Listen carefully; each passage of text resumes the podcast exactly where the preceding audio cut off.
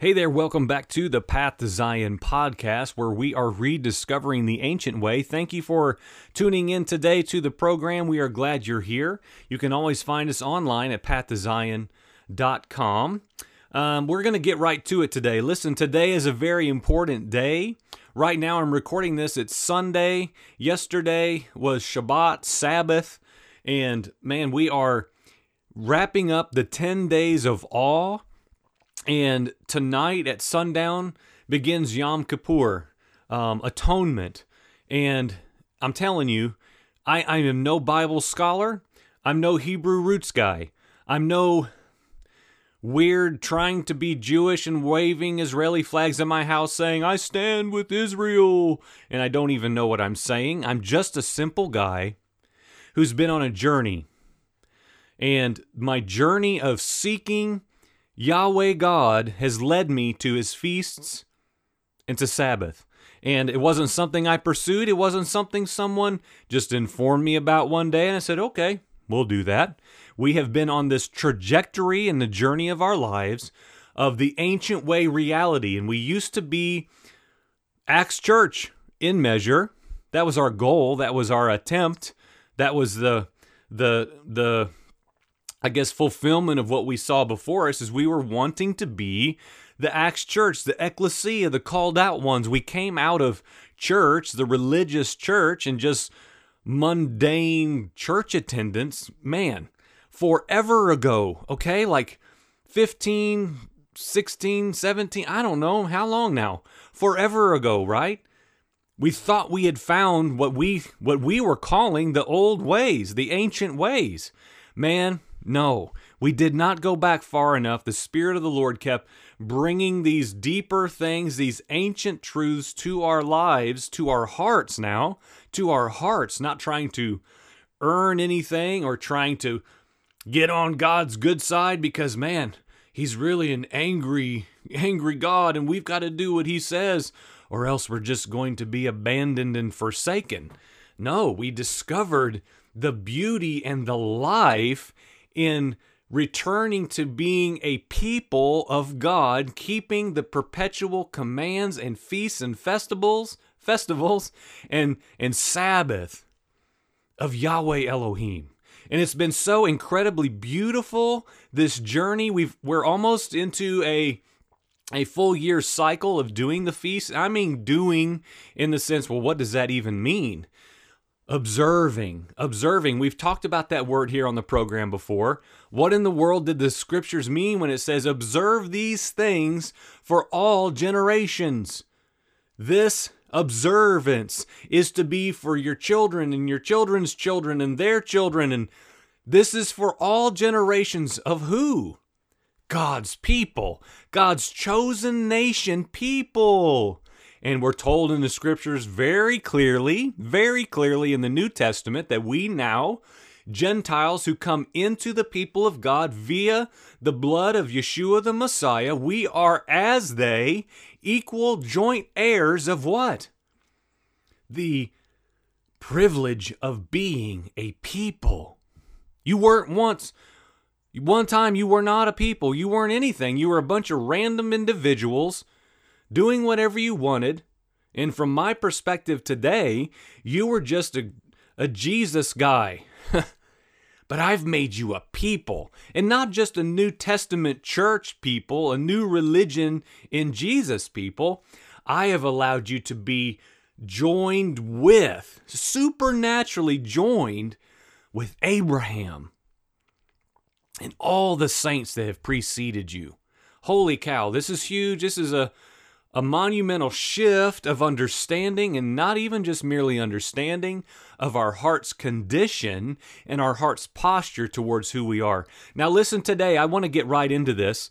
I do want to say, just again, bless the Lord for those who have given to this program. I can't, I can't just get past that because right now I'm sitting here with these headphones on and this new microphone, and oh man, I hope it sounds as good on the recording by the time it gets to as it sounds right here in my ears. What a blessing. This is not just just flippant natural stuff. May, may the Lord use these things, whatever it is in our lives individually, of the functions that God has placed us within to accomplish on earth as it is in heaven for His glory, right?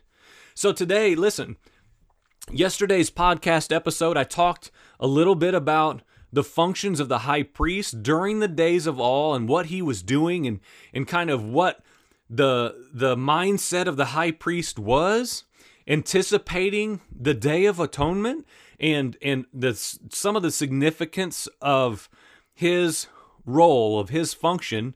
We talked about that a little bit um, in the previous episode. I'm telling you i can't escape this this meditation of my heart.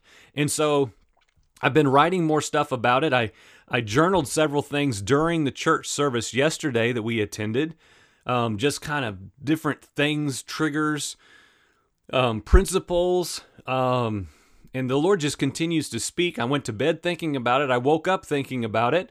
And so I thought, you know what? This might be a little bit redundant, but there are so many things within giving ourselves to circumstances.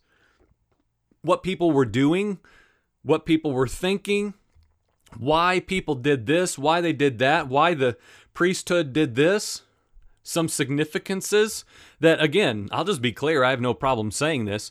There are so many people, people in my own life that are are way more qualified to talk about this topic um, than I am. I, I am I am down in the kindergarten level of understanding towards these matters. It's very new to me, but one thing I know that the God, that God has given me is the ability to be very imaginative. Now, one thing that the church fathers did get right that I still carry into today, and I talk about this a lot, is, and again, I'm talking to like, you know, fourth, fifth, sixth century church. Um, even as it began to stray so quickly and, and adopt new things and give up permanent things, one thing that I that I still cling is valuable within that movement, if you will, is the immersion of oneself into the scriptures, of imagining in your heart and in your mind, in that innermost place, what were these people thinking? What were they feeling? What were they smelling? What did they see? What was their heart being moved about by when these different things were going on in the scriptures, different accounts? We can do that with every human being that we read about in the Bible. Therefore, when we do that, it expands our understanding. I believe God uses that to draw us into what that person was experientially going through in these accounts in God's eternal word. So I continue to think about this high priest reality, and it's there are some things this morning. I sat down and within mere moments I had typed out two more pages of thought towards these things and compiled several different scriptures that through conversations primarily with my wife, the Lord just kind of like thought of this, I thought of this, I thought of this, I thought of this. And so I just compiled it together for yet another um, episode today that I will post later today. So, like when you hear this, if you listen to it quickly after it posts, I'm recording this um, Sunday morning. And uh, atonement will begin sundown tonight here, you know, where I live. And uh, so this is very significant and also very timely. Um, just some things, and again, I'm going to move very quickly. You're going to have to pay attention and maybe uh, come back and listen to this one again um, at another time. Uh, there's a lot of content I do not want to miss, so I'm going to have to either let this go long or break it into parts, should the Lord lead us lead us to that place, or just really be attentive and listen to what I'm saying. Okay, so just some overview functions of the high priest, practicing days of awe. That's what we again talked about in the last episode, but I was thinking more about uh, how this is applicable to us today. Those us, those of us in Yeshua, Jesus, the Messiah, the Son of God, He now became our ultimate sacrifice. He was the what? The the propitiation. He was the mercy seat. He was all these things we could go on and on about His function of of purchasing mankind. Okay, but what about us, okay? What about us? A lot of the church wants to simply talk about Jesus all the time and how awesome Jesus was, how how he was this, he was that, he accomplished this, he accomplished that. And yes and amen, those things have a place. I need to slow down. But often within the corporate church that I have known now, we don't bring that back into our own assessment of our life, of our purpose, of our calling, of what we're now to do about that. That what? All that Yeshua Jesus accomplished. Well, what for? I'm a what for guy. I don't want to just know what, what Yeshua did. I want to know why and what I'm supposed to do about it. How am I supposed to implement that now here in my generation and pass that on to my son and my son's children? And so I want to talk a lot about the call to holiness and to being clean. I talked the other day um, about the tashlik, about the meeting at the water gate and casting the, the bread into the water and shaking off the hems of their garment. Why? I want to do something in my body to signify an inner reality. I'm going to shake off my clothes. They're just dirty, they got dust on them. I'm going to throw this bread onto the water and I'm going to watch it be carried because it had to be moving water, of course. It's going to carry it away. It's going to go away. It's going to be delivered away from me, no longer coming back, incapable of coming back. It's going down with the current of the water, the, the mikvah reality of the washing and cleansing reality of the moving water, the living waters. And so the call to holiness and being clean, and again, all of this stuff is filtered through the understanding of the high priest. There's an individual holiness. There's an individual call to be clean. First and foremost, the starting point I need to be clean for myself. I need to be clean so I can be a holy, pleasing, acceptable sacrifice before Yahweh God to be rightly received in His sight. Pleasing, acceptable individual must be first. We have to take care of our own business. We have to present ourselves to the King of Kings and and literally spread out our arms and present ourselves willing to be examined in every crack and crevice. Clean me, O God. Cleanse this temple, this body, this physical body, and clean up this house. Individual. Second, household, the call to holiness. Lord, I want to be priest of my home. I want to lead my home. I want to be free and, and clear in my conscience towards my wife, towards my son, towards my household. I have got to be clean and holy. Why? For the good of my home, for the good of my family. I need to be properly in my priesthood place, in my role and function with my wife so I can wash her with the water of the word, so that I can be like like the great high priest Yeshua the King, and I can what? I can go to her and I can help her and I can I can supply everything God wants to do through this vessel, through me. Everything that he wants to do so that I can be postured and ready to what? To be the priest in my home, to be the one who is set and clean holy, consecrated, set apart. Why? To perform the function of the role that God has given me in my own home with my own family. So, individual and household, and then corporate. Because again, the whole purpose of what God has done and what Yeshua Jesus did was to create a people, a plurality, a body, people together in unity in the one man reality, holy, consecrated, set apart, and clean together. A, a unified man of clean people, of holy people, of distinct people, right? An identifiable unit of people, a body of Messiah. So the call to holiness is individual, household, and corporate.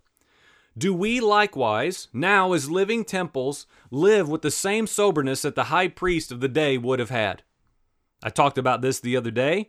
Sanctification, okay? We know that now in Christ Yeshua Messiah, we are on a, a forever journey of being sanctified. This is a complicated thing if we want to talk about it in fullness. Let me let me explain something very simple. way the guy explained this in a in a sermon 10 years ago to me that really stuck with me. He, he, he was talking about a pair of glasses, trying to define rightly, biblically, sanctification, being sanctified. He said, These glasses right here can sit on a table and be of absolutely no use to anyone. They're just glasses. Now, they are glasses, but they, if they're just merely sitting there, they're what? They're not accomplishing their purpose. They exist, but they're not doing what they were intended to do. Now, when I pick up these glasses and I put them on my face and I place them where they're supposed to be seated, they become sanctified. What? They fulfill their purpose. They fulfill the purpose that they were created to accomplish. They are, in a sense, sanctified. They have become their purpose. They've fulfilled why they were created. And friends, that's really a, a, a simplified version of who we are becoming post regeneration. After we're born again, born of the water, born of the Spirit, and we're actually brought into the kingdom, we then embark on being sanctified, which is what? We are becoming who we were created and intended to be. The Father is forming us and fashioning us and making us into individuals, households, and corporate Yeshua, Jesus, Messiah people, right? We're fulfilling his purpose. And our and our fuel, if you will, is the Holy Spirit within us after we become Yahweh God's abode. We become his temple. We become his dwelling. And that's one of the main things I want to drive home today. Yesterday, during um, the service, based on what I had been looking at within these texts in Leviticus 16 and all of the, the functions of the temple and, and everything in the days of all leading up to Yom Kippur specifically, I was just struck with this feeling of like, I don't reverence the presence of the Lord the way I want to, the way I wish that I did. I don't. I myself don't give myself to the the holy reverence presence of God. Now there's been times in my life I've been on this journey a little while. There's been times when like I can't physically stand because of the glory of the Lord in and around me. Those those are incredible encounter experiences. I've had them. I love to talk about them. Very, very, very life changing moments when I met the Lord. Okay? But do we do we in most circumstances in most events of our life do we walk in the holy ground reality? Yesterday during the service I took my shoes off when worship started. Why? Because I want to do something. This is what I just talked about and of course I talk about a, a lot. We are a people who need to do something to signify the inner posture of our heart. We need to do something. We have been given physical bodies that move and sing and clap and dance and stomp and shout and whisper and move about and spin and lift our hands and go down to the ground. Do you understand what I'm saying? We are created as vessels to praise the King of all kings. And often, can we not just be honest, myself included? How many times do I not use this instrument rightly? How many times am I just quiet? How many times? Too often. Too often. We don't understand God. I don't reverence Him enough. Still today. I have seasons, I come and go, I may come up a little and then I retreat. There's freedom for me and for any one of us to begin to allow ourselves to believe that we ourselves are now the temple of the living God. We are His abode. And we can approach Him in reverence and in awe and in joy and in freedom and in expression because why? We have been created to be a celebratory people. And I'm learning that more and more and more with the feasts and with Sabbath.